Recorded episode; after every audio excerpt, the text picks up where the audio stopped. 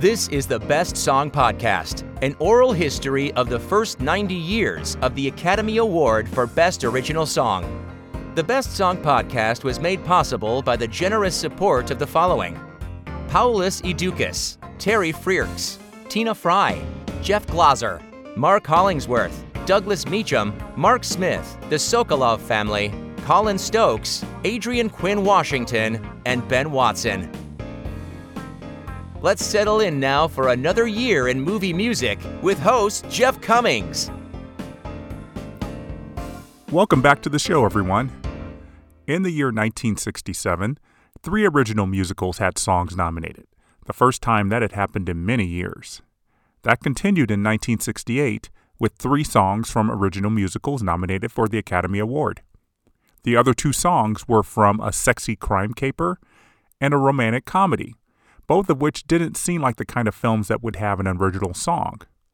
One song that almost got an Oscar nomination came from an outlandish comedy from a first time film director who would begin to build his legacy as one of the best comedy directors. Though the Academy's music branch had been requiring for more than a decade that all eligible songs would be written specifically for the movie, the rulebook for 1968 was the first time that the Academy used the word original in the name of the category.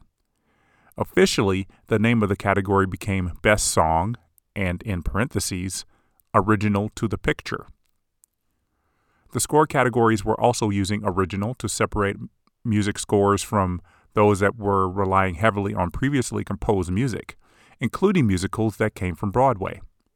But that was the only change that the Academy made with the song category, so the rest of it was business as usual. At the end of the last episode, I said that Sammy Cahn and Jimmy Van Heusen would be back with another nominated song, and we'll start off this episode with that tune. The song is the title song from the Julie Andrews musical Star, which has an exclamation mark at the end, so it's called Star. And that's the same for the title song, which Andrews sings in what we might think are the opening credits of the movie we're watching but it's actually the opening credits of the documentary that Andrews is watching in the film as British stage star Gertrude Lawrence. The lyrics speak of someone who is chicer than chic, who has a way with a ditty, and who is worshipped from afar. And that is supposed to be about Gertrude Lawrence, but could apply to Julie Andrews at the time too.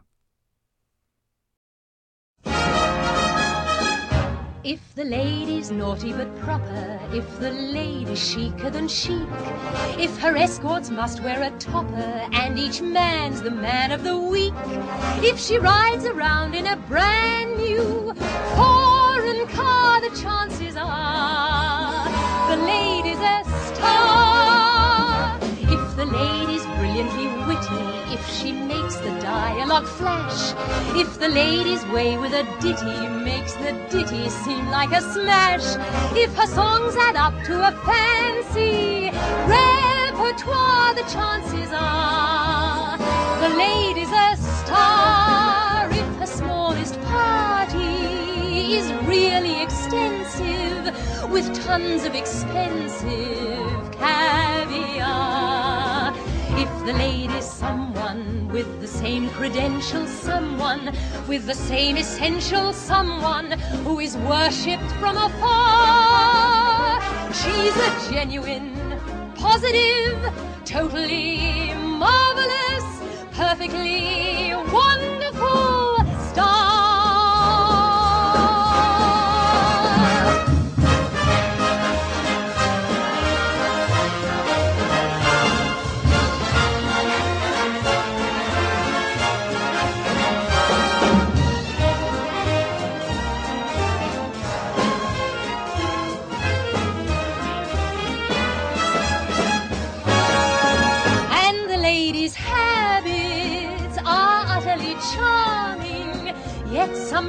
alarming and bizarre.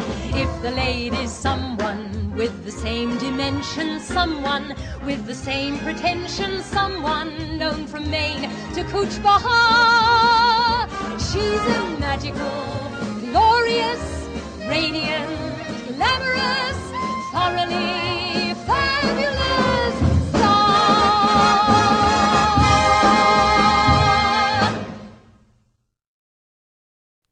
Saul Chaplin was the producer of Star, and when it came time to find someone to write a title song for the movie, he immediately asked Sammy Cahn, his old songwriting partner from their days working on Tin Pan Alley in the 1930s. Cahn wanted to do it, but only if Saul Chaplin agreed to work with him on the title song. Chaplin had long since left his songwriting talents behind to work directly with making movie musical adaptations such as West Side Story, which won him one of his three Academy Awards for music adaptation. Even though Cahn didn't get to work on the song with Chaplin, he wrote in his memoir that he was grateful for the reunion. So, Jimmy Van Heusen and Sammy Cahn got to write their second song for Julie Andrews in as many years. And even though Julie Andrews gives it a lot of life, there wasn't a chance that it could be made into a hit record. Hey Jude was ruling the radio when the film came out in October 1968, and the Supremes were trying hard to push the Beatles off their perch. A song that's about a 1920s vaudeville star was going to be impossible to turn around into a million seller in 1968, and the song's Oscar nomination was its only bright point outside the film. Though the critics didn't seem to notice, Star was essentially doing what Funny Girl was doing to much higher acclaim on the movie screen at the same time, with Barbra Streisand bringing her Broadway performance as Fanny Brice. The thing that really affected Star was the sagging plot in between the musical performances, which was not the case with Funny Girl. Star managed to get seven nominations, but some of them were competing with Funny Girl for attention come Oscar time. That includes the Best Song category, where Jule Styne and Bob Merrill added a new song to the film version of Funny Girl to pad the film's chances of earning a lot of Oscar nominations. The two had already written multiple hit songs for the Broadway show, including People and Don't Rain on My Parade. The song they added to the movie, simply called Funny Girl, comes near the end of the film when Omar Sharif's Nicky is about to go to prison for embezzlement. As he departs, he calls Fanny a funny girl. That prompts the song, which continues as the film returns to the present day Fanny, who closes out the song performance as she sits in the theater where she was once famous. Part of the song that you hear in Echo is taking place during the transition from the past to the present.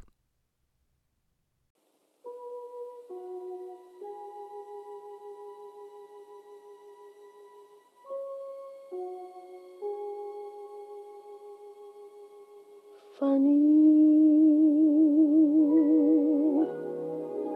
Did you hear that? Funny. Yeah, the guy said, honey, you're a funny girl. That's me, I just keep them in stitches, doubled in half. And though I may be all wrong for the guy, I'm good for a laugh. I guess it's not funny. Life is far from sunny when the laugh is over and the joke's on you.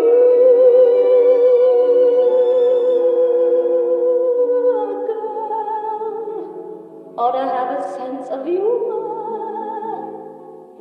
That's one thing you really need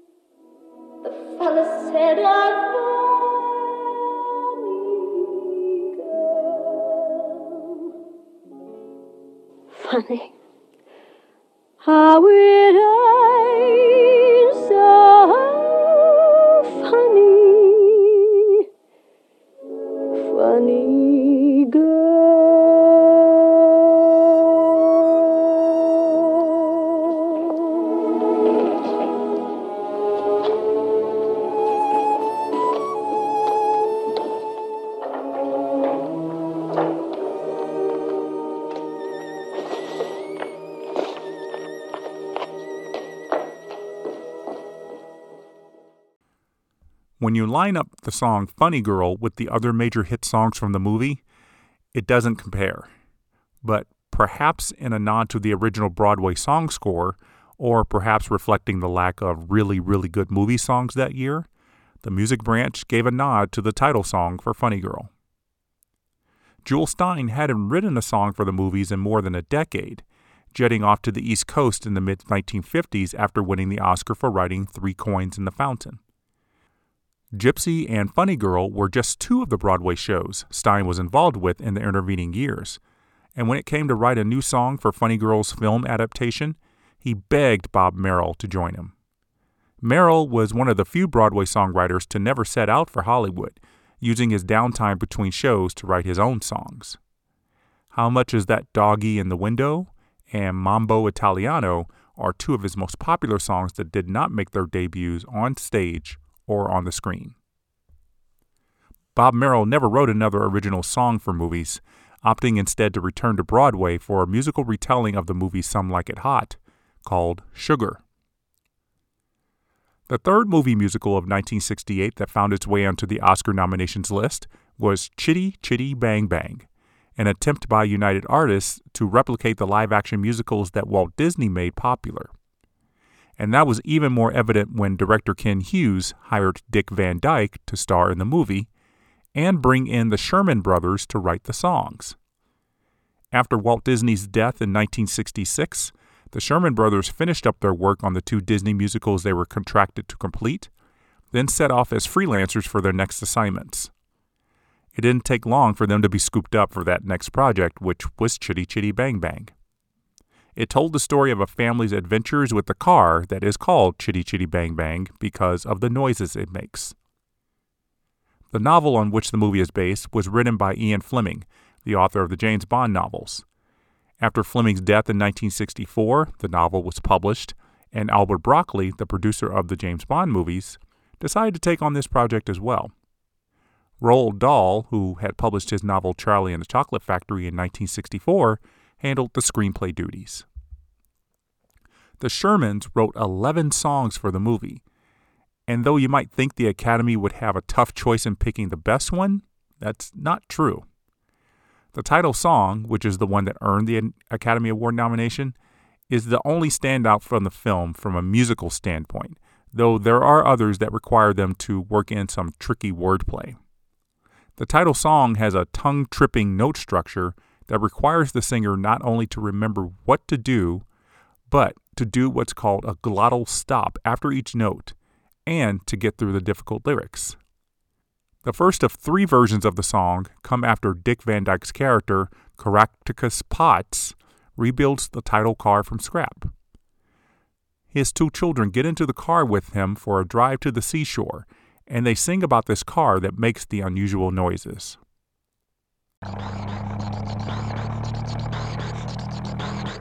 What funny news? Noise it's making. It's talking to us. All engines talk. What's it saying? It's saying chitty chitty chitty chitty chitty chitty chitty chitty chitty chitty chitty chitty bang bang chitty chitty chitty chitty bang bang chitty chitty bang bang Chitty chitty bang bang. Chitty chitty bang bang. chitty bang bang chitty chitty bang bang chitty bang bang chitty chitty bang bang chitty bang bang chitty chitty bang bang oh you pretty chitty bang bang chitty chitty bang bang we love you and in chitty chitty bang bang chitty chitty bang bang. What we'll do near far in a motor car oh what a happy time we'll spend.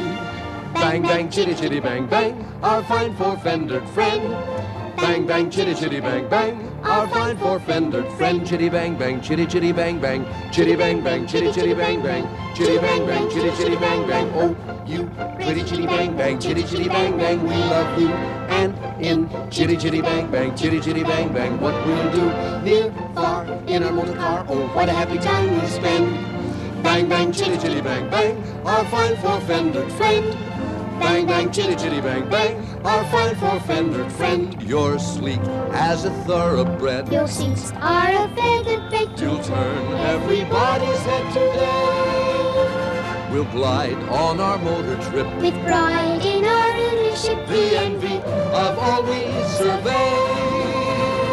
Oh, chitty you, chitty pretty chitty bang bang, chitty chitty bang bang, we love you. And chitty in, chitty pretty chitty bang bang, chitty chitty bang bang, what we'll do. Live chitty far, chitty in our motor car, oh what a happy time we'll spend. Bang bang, chitty chitty bang bang, our fine four-fendered friend.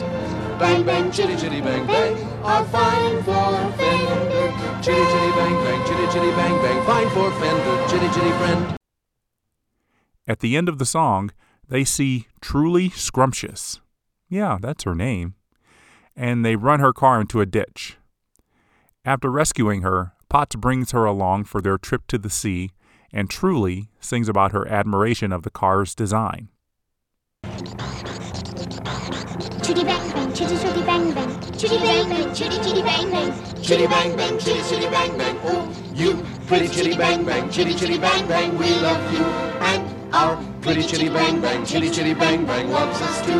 High, low, anywhere we go on chitty chitty we depend. Bang bang, chitty chitty bang bang, our fine four fender friend. Bang bang, chitty chitty bang bang, our fine four fender friend. You're sleek as a flower bread. Your seats are a feather bed. You turn everybody's head to. We'll glide on our motor trip with pride in our ownership, the envy of all we survey.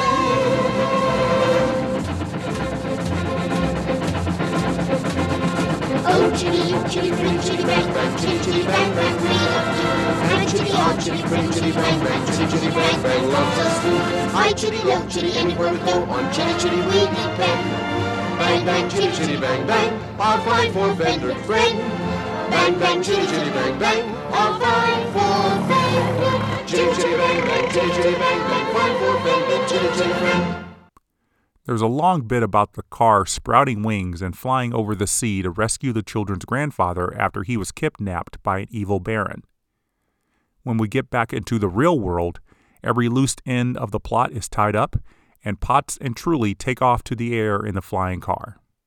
They start singing the final version of Chitty Chitty Bang Bang with new lyrics that throws in the made up word phantasmagorical to describe the car as we close out the movie.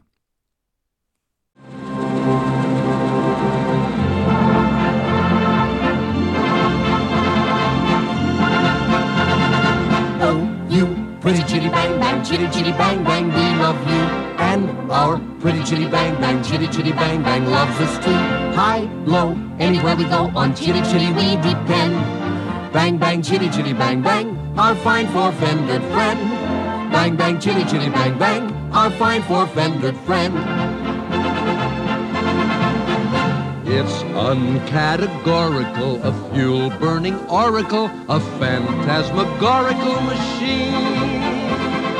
It's more than spectacular to use the vernacular. It's wizard, It's smashing. it's keen. Oh, chitty you, chitty pretty chitty bang bang, chitty chitty bang bang, we love you. And chitty in, chitty pretty chitty bang bang, chitty chitty bang bang, what we'll do. Near chitty far, chitty in our car, oh, what a happy time we'll spend. Bang bang, chitty chitty bang bang, our fine four-fendered friend.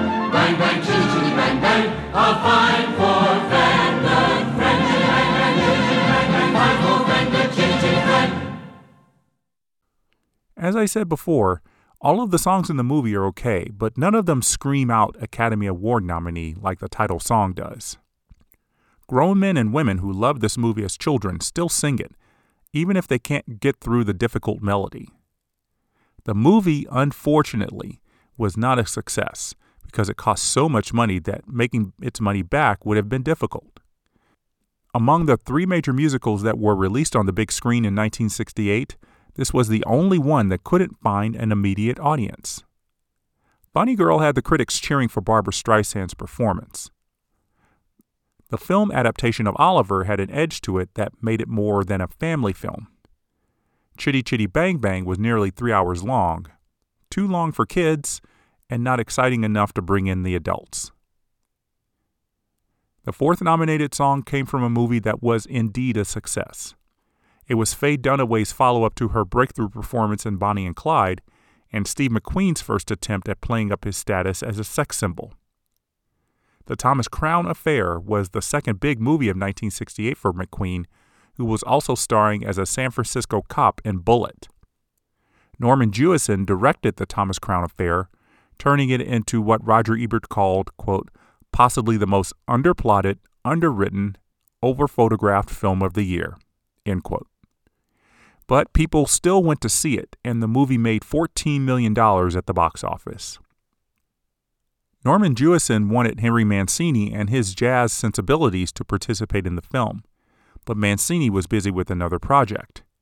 So Mancini suggested French composer Michel Legrand, who was still riding high from the international success of The Umbrellas of Cherbourg. Legrand made his Hollywood debut with the Thomas Crown Affair, which involved Legrand doing more than writing a dynamic musical score for the film. There's a scene late in the film where McQueen, as Thomas Crown, is flying a glider in a field. Jewison had edited the scene to the Beatles song Strawberry Fields Forever, but getting the rights to it was insurmountable. So Jewison asked Legrand for an original song to replace it. The lyricists for the song that would replace the Beatles were Alan and Marilyn Bergman.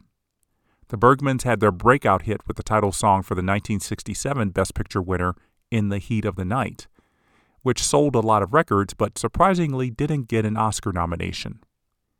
That all changed when Norman Jewison, the director of In the Heat of the Night and the Thomas Crown Affair, brought the Bergmans in to collaborate for the first time with Michel Legrand. Before the song is heard in that scene with McQueen and the glider, we're introduced to it in the opening credits, which are, to use a word from the era, trippy. A bunch of images of Steve McQueen and Faye Dunaway in multicolored panels fill the screen as we listen to a song about the spiraling images that can take over a person's mind, like a lost love or names of people you forgot.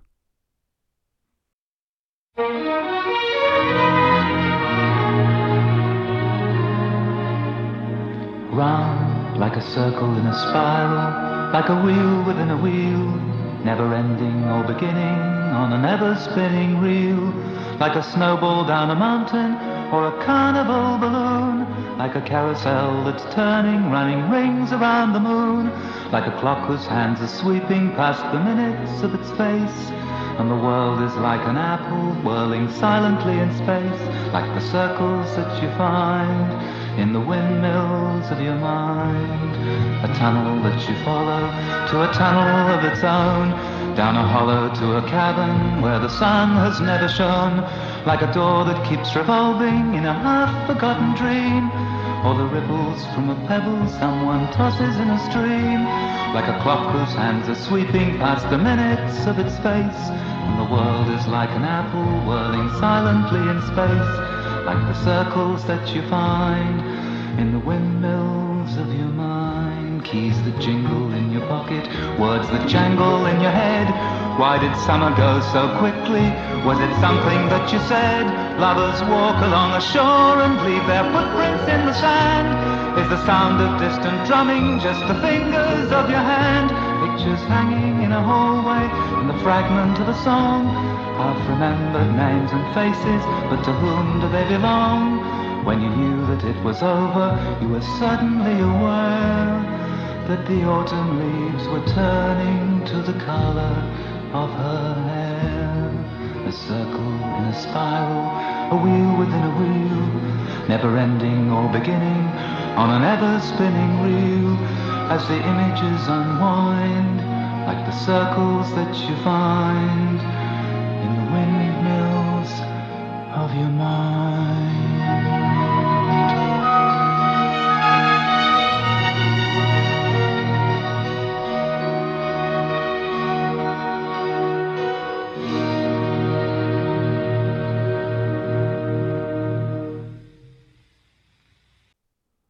The Windmills of Your Mind was sung by Noel Harrison, the son of Oscar winning actor Rex Harrison.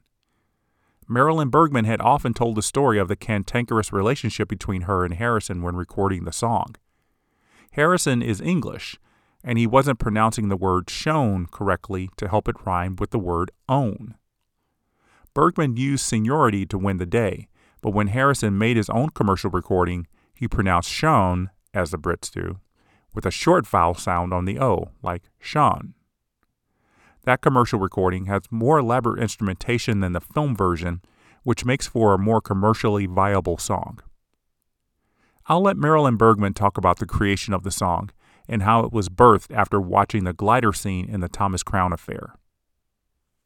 Norman showed us the film, wonderful film, and in the middle of, it's roughly the middle of the film, I think, Steve McQueen, uh, who had just masterminded a bank robbery, is flying a glider in a, as I remember it, a rather cloudless blue sky. Ah.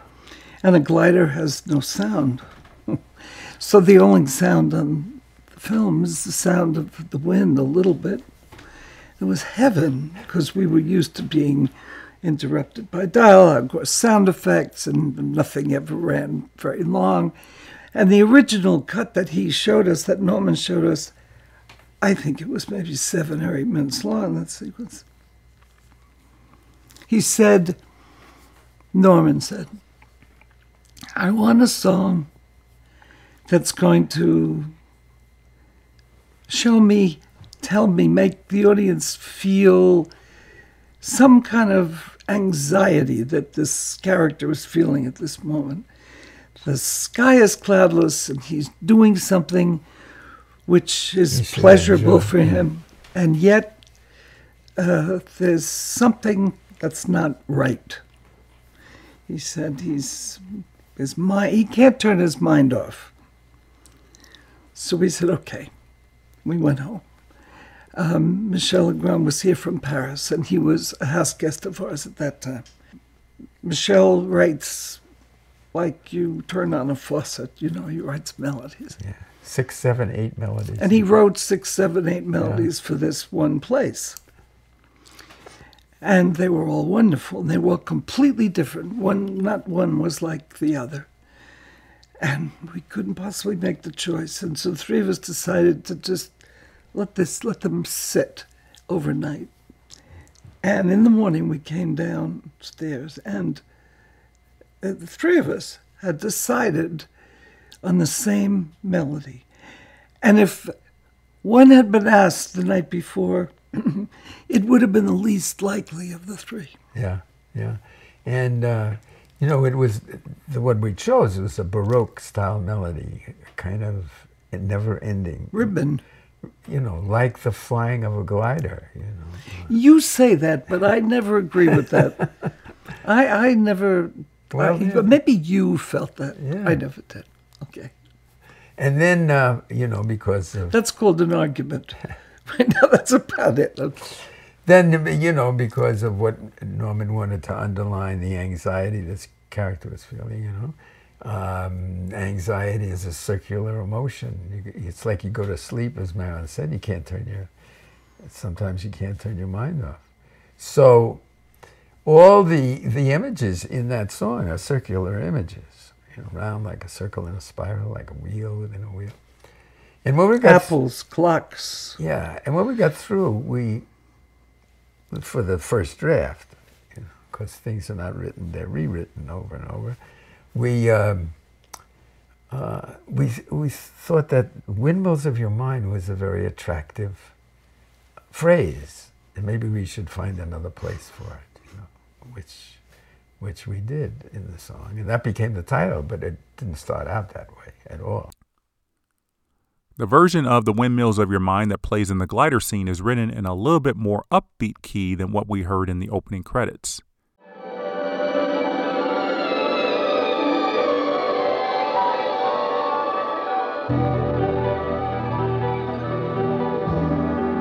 Round like a circle in a spiral, like a wheel within a wheel, never ending or beginning on a never spinning reel.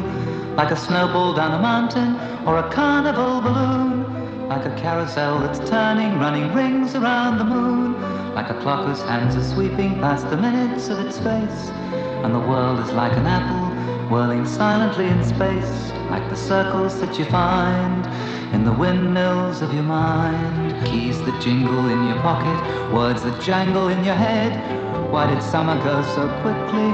Was it something that you said? Lovers walk along a shore and leave their footprints in the sand. Is the sound of distant drumming just the fingers of your hand? Pictures hanging in a hallway and the fragment of a song. Half remembered names and faces, but to whom do they belong? When you knew that it was over, you were suddenly aware that the autumn leaves were turning to the color of her hair.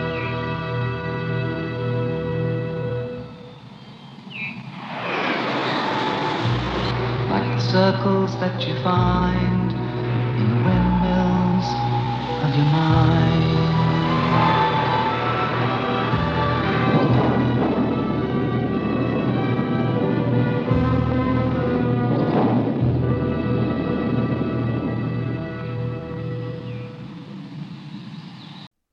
When Noel Harrison put his song onto a vinyl record, it wasn't very popular in the United States. It never it onto the Billboard Hot 100 or any music chart in the summer of 1968. It wasn't until Dusty Springfield, who made The Look of Love into a sultry hit record in 1967, recorded her version that the song was a hit on the Billboard charts. In the last episode, I mentioned how neither of the two songs that were featured in Sidney Poitier movies in 1967 were nominated for an Oscar. The Music Branch members must have felt a bit of guilt about that, since they made sure to put in the title song for his 1968 film For Love of Ivy on the final list of five song nominees. Poitier came up with the original storyline about a black maid named Ivy in her 20s who wants to quit working for a rich white family and start a new career in New York City. The family's teenage kids, who are played by 20 somethings Beau Bridges and Lauri Peters, decide to fix the maid up with the owner of a trucking company, played by Sidney Poitier. The plot was not very exciting, but two black leads in a romantic comedy just didn't happen that often in the 1960s. And with Sidney Poitier in the movie, the concept would have been easy to digest in 1968. Quincy Jones and Bob Russell were back as Oscar nominees, writing a title song that feels very much like their last nominated tune, The Eyes of Love. Shirley Horn, one of the top black singers as well as an accomplished pianist, lifts the song up with some passionate inflections as she sings during the closing credits about Ivy finally finding love with a man willing to sacrifice his own way of life.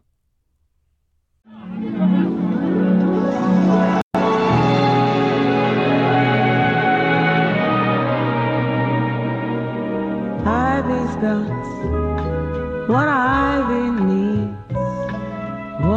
Ivy needs is love, sweet love, and Ivy clings.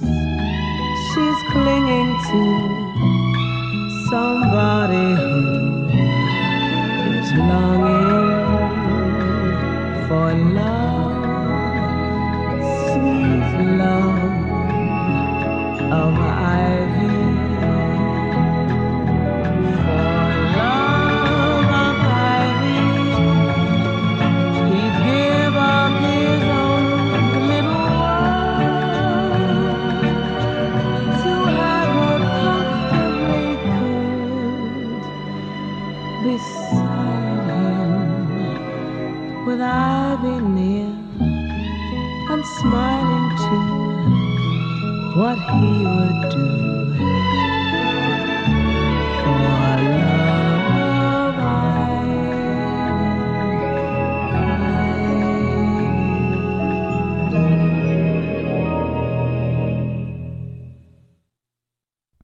Abbey Lincoln, who played Ivy, was an accomplished jazz singer at the time and would have been a great person to sing the song. It would have given the song a first person perspective, with Lincoln singing about getting what she had always wanted. Shirley Horn's recording of the song was expanded beyond the 90 second film version, but the public wasn't very interested in it. It didn't get much radio play, even though the name Quincy Jones was becoming a popular name in the music industry after less than a decade working on film scores. But he didn't have the pull that Henry Mancini had during his Breakfast at Tiffany's days, and film songs were already having enough trouble finding popularity with the public. When it came time to start handing out awards for achievements in movies, the Hollywood Foreign Press Association and the Academy of Motion Picture Arts and Sciences seemed to agree on the best songs of the year. Almost. Four of the songs nominated for the Academy Award from 1968 were also nominees for the Golden Globes, with the exception being For Love of Ivy. In its place at the Golden Globes was Buona Sera, Mrs. Campbell, the title song from the comedy about an Italian woman who becomes pregnant after having affairs with three American soldiers during World War II. Now, if that sounds like a familiar plot line, you're not entirely wrong. The stage musical and following movie Mamma Mia deals with the same story, even though the writers say they didn't base the story on the 1968 film Buona Sera, Mrs. Campbell. Melvin Frank came up with the story of this Italian woman raising her daughter to believe her father is dead instead of telling the truth. And he also produced and directed the film. And even more, he wrote the lyrics to the film song, which doesn't use the name Mrs. Campbell as the film title does. It's a fun little song that sets up the film as a comedy, stating that the Italian word for good day is not only the cause to make people smile, but also make people fall in love.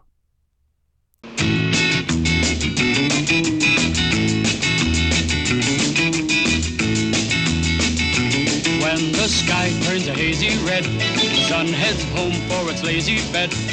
That's the time of day to say, Buonasera. Friends get friendly, sweethearts smile. They all know in a little while such lovely things begin with Buonasera. I would meet you where lovers meet, a small piazza or a shady street, just to hear the way you say Buonasera. If you said it in a thousand ways, I'd be waiting for a thousand days for that little Italian phrase. In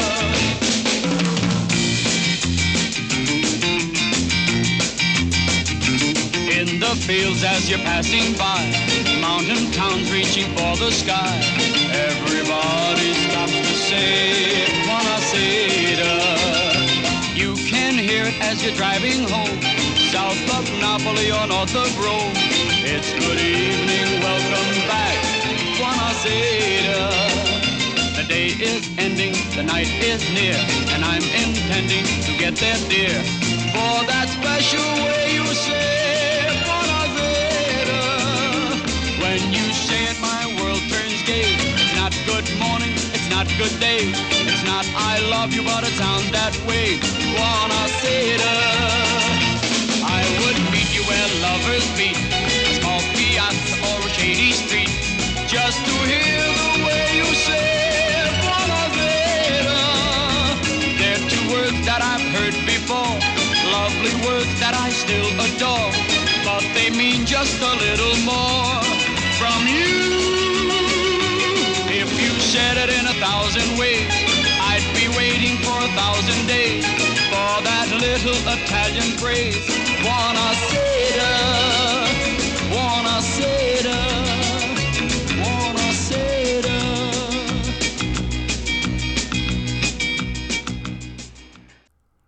Riz Ortolani wrote the film's score and the music for the song. You remember him as one of the songwriters for the song More from the Italian documentary Mondo Cane in 1963. That was the song that was put into the movie as a last minute push for an Oscar nomination. Since then, Ortolani had become a major name among film composers in Italy, though a certain composer named Ennio Morricone was gaining traction with the release of the Sergio Leone Italian westerns at the same time.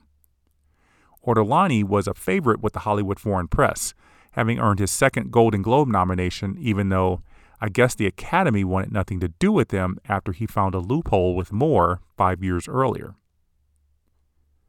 One of the most popular comedies of 1968 had a very controversial plot and a very controversial original song to go along with it. A song that almost made it onto the Oscar nomination list. Mel Brooks was making a play for fame in the movies after success as a writer on Sid Caesar's TV show. And The Producers was his first film screenplay and his first time as a director. It was a tough sell to audiences, especially since it was a comedy about putting on a Broadway musical featuring Adolf Hitler.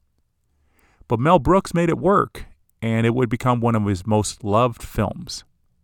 We get to see part of that musical within the movie called Springtime for Hitler. The title song for that musical is sung as a lavish production number celebrating Hitler's rise in Germany and the hopes that he'll bring Germany back to its former glory. The song was written by Mel Brooks, showcasing his talents as a songwriter that had rarely been used in his television days. You'll hear Brooks himself singing the line, Don't be stupid, be a smarty. Come and join the Nazi party.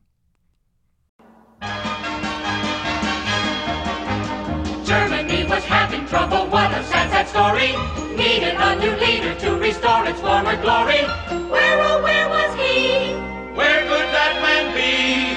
We looked around and then we found the man for you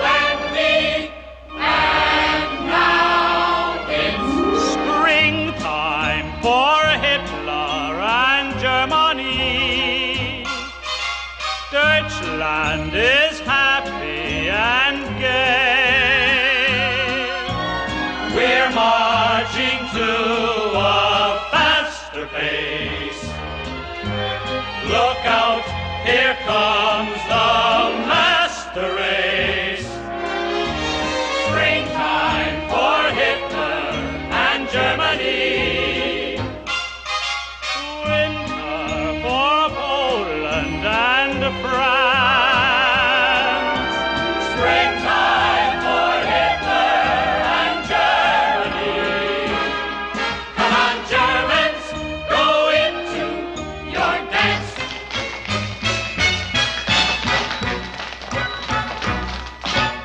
Born in Dusseldorf, and that is why they call me Rolf. Don't be stupid, be a smarty. Come and join the Nazi party.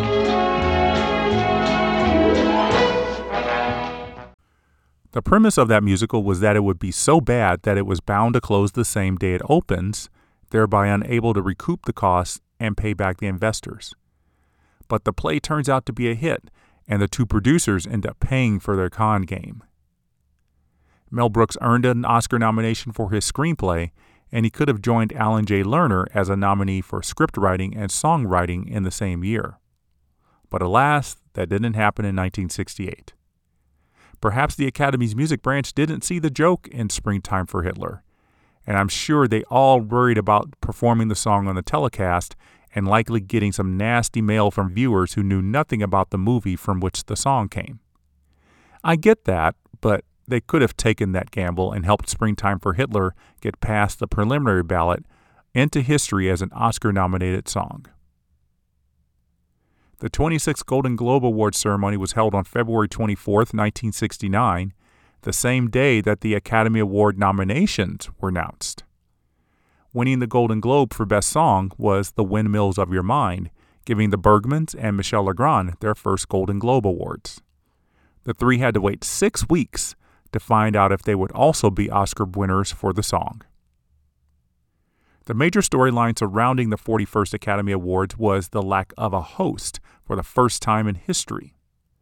Bob Hope wasn't sick or working on a film. The show's director, a Broadway veteran named Gower Champion, said even a master of ceremonies such as Bob Hope was a bore, and Bob Hope was reportedly relieved to be relieved of his duties that year. Instead, the show had 10 friends of Oscar who would come in and out of the show to crack a few jokes and hand out some awards. The performances of the nominated songs had their charms and eccentricities, to say the least. Abbey Lincoln got to perform For Love of Ivy after all, singing the song at the Oscars. Instead of Barbra Streisand singing Funny Girl, we got a very different rendition of the song from Aretha Franklin, who had soared to the top of the charts with respect about 18 months earlier. She was not the producer's first choice to sing the song, but Franklin's team convinced the producer that, quote, when she's through at Funny Girl, Miss Streisand will never want to touch the song again, end quote. Aretha Franklin's version is jazzier than the way Streisand interpreted it, which still looks back on her life with remorse.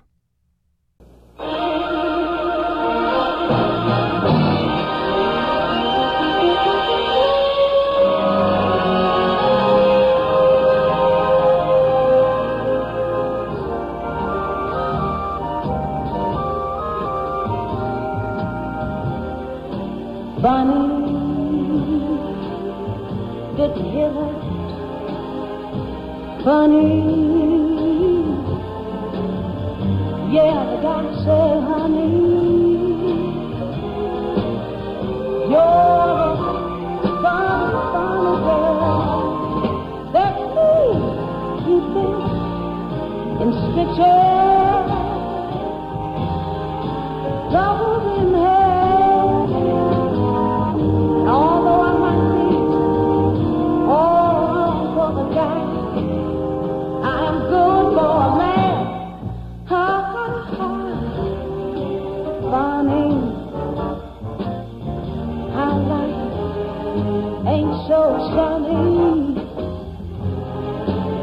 joke is over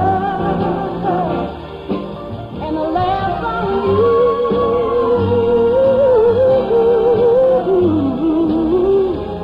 A girl ought to have a sense of humor. It's something you really need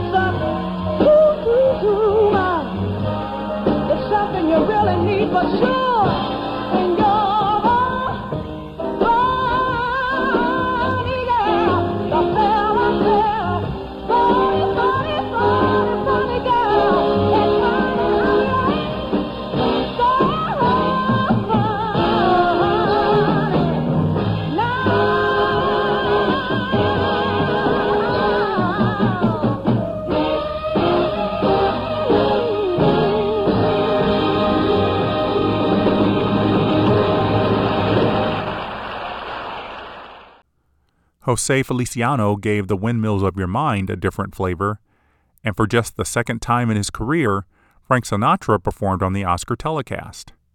Sinatra was one of the 10 hosts of the show, and I guess he figured that doing one song could help with the sagging sales of his albums. The last time Sinatra sang a song at the Academy Award ceremony was 1946, before he became the big time superstar actor and singer that he still was in 1969. Sinatra's song this year was Star, singing in the place of Julie Andrews. But the real head scratching performance of the night belonged to Chitty Chitty Bang Bang. Ingrid Bergman and Sidney Poitier, two Oscar winning actors not known at all to have singing talents, were on hand to perform the song. Instead of singing the song, they recited the lyrics of the Sherman Brothers as if it were a dialogue in the Shakespeare play Othello. Poitier plays Othello and Bergman is Desdemona. In Act Three, Scene Four of William Shakespeare's Othello, the jealous Moor, inflamed by the lies of the wicked Iago, confronts the slandered Desdemona. And the essence of that classic situation loses little when translated into contemporary terms. Oh, You, pretty chitty bang bang, chitty, chitty, bang, bang, we love you. and our pretty chitty, bang, bang.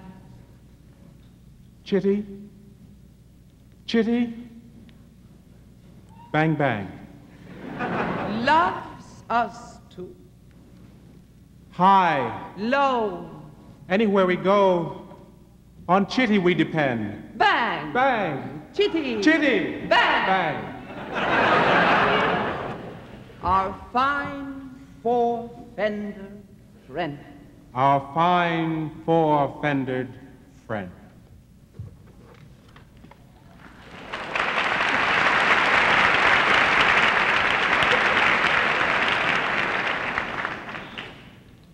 Look. There isn't a dry eye in the house. Well, with lines like that, how can you miss? How can you? Exactly.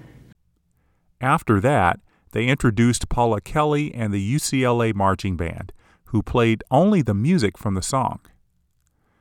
Columnist Ruth Nuttall was ecstatic about the Chitty Chitty Bang Bang performance, saying it was, quote, enough to knock your eye out as well as other appreciative aesthetic senses, end quote.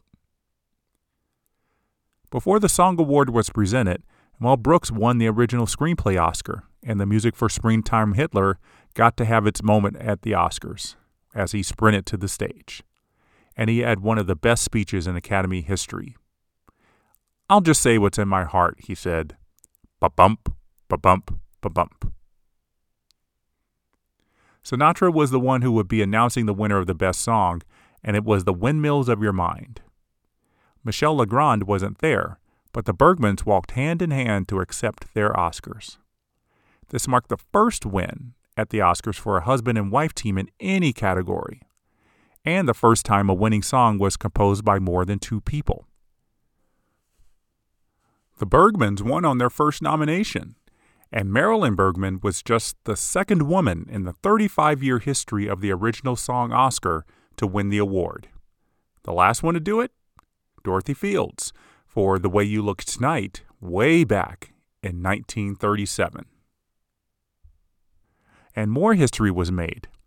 It was the first time that a son had sung an Oscar winning song the year after his father sang. You'll remember Rex Harrison sang, and I'll put that in air quotes, the song Talk to the Animals in 1967, and now was his son, Noel Harrison, singing The Windmills of Your Mind in 1968. This year also marked the final Oscar nominations for two of the industry's best songwriters.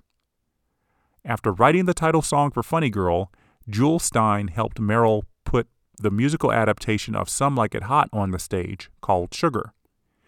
The show lasted on Broadway for a little more than a year. Styne would never write another song for the movies again, bringing his Oscar nominations total to nine, with one win. Styne did reteam with Sammy Cahn in 1970 for the animated TV movie The Night the Animals Talked, about the animals in the stable during the birth of Christ. But that musical didn't really boost their careers. Jimmy Van Heusen had become unenthusiastic about writing songs now that they weren't resonating with the public. And after he and Sammy Cahn wrote two meager songs for the 1969 movie The Great Train Robbery, Van Heusen felt that the industry was demanding him to conform to the new musical idiom or step aside. So, he stepped aside. His 14 Oscar nominations was, at the time, tied for third highest among songwriters with Paul Francis Webster and behind Cahn's 24 and the 16 by Johnny Mercer. As for Cahn, he wanted to keep working, but as he mentioned in his memoir, quote, the good and admittedly talented gentlemen who write the background scores for films seem to have displaced most of the so called name songwriters, especially those associated with Hollywood and movies in the past. Plus, his go to singer, Frank Sinatra, wasn't demanding original songs for his movies. After 1968, Sinatra only did two more theatrical films, one in 1970 and one in 1980. And when he was releasing new albums, he wasn't asking Van Heusen and Cahn to help out. But that didn't keep Cahn for fighting for a place at the piano, and he'll be back in the songwriting game in the 1970s after a chance encounter with an old friend. So, with the old guard stepping out of Hollywood, it gave the new guard more room to flex their songwriting muscles and usher movies and the Oscar for Best Song into the new era. We'll see what this brings to us in terms of nominations for 1969 on the next episode of the Best Song podcast. I can tell you that it's going to be a great list, and I can't wait to share it with you. Before we go, I want to give a special thank you to Victor Joss for sponsoring this episode. Thanks to everyone for subscribing to the Best Song Podcast and for singing along with me. We'll do it again next time. The Best Song podcast is not authorized or endorsed by the Academy of Motion Picture Arts and Sciences. The show's creator, writer, producer, and editor is Jeff Commings. All music clips are permitted for use under the Education Clause of the Fair Use Doctrine in United States law.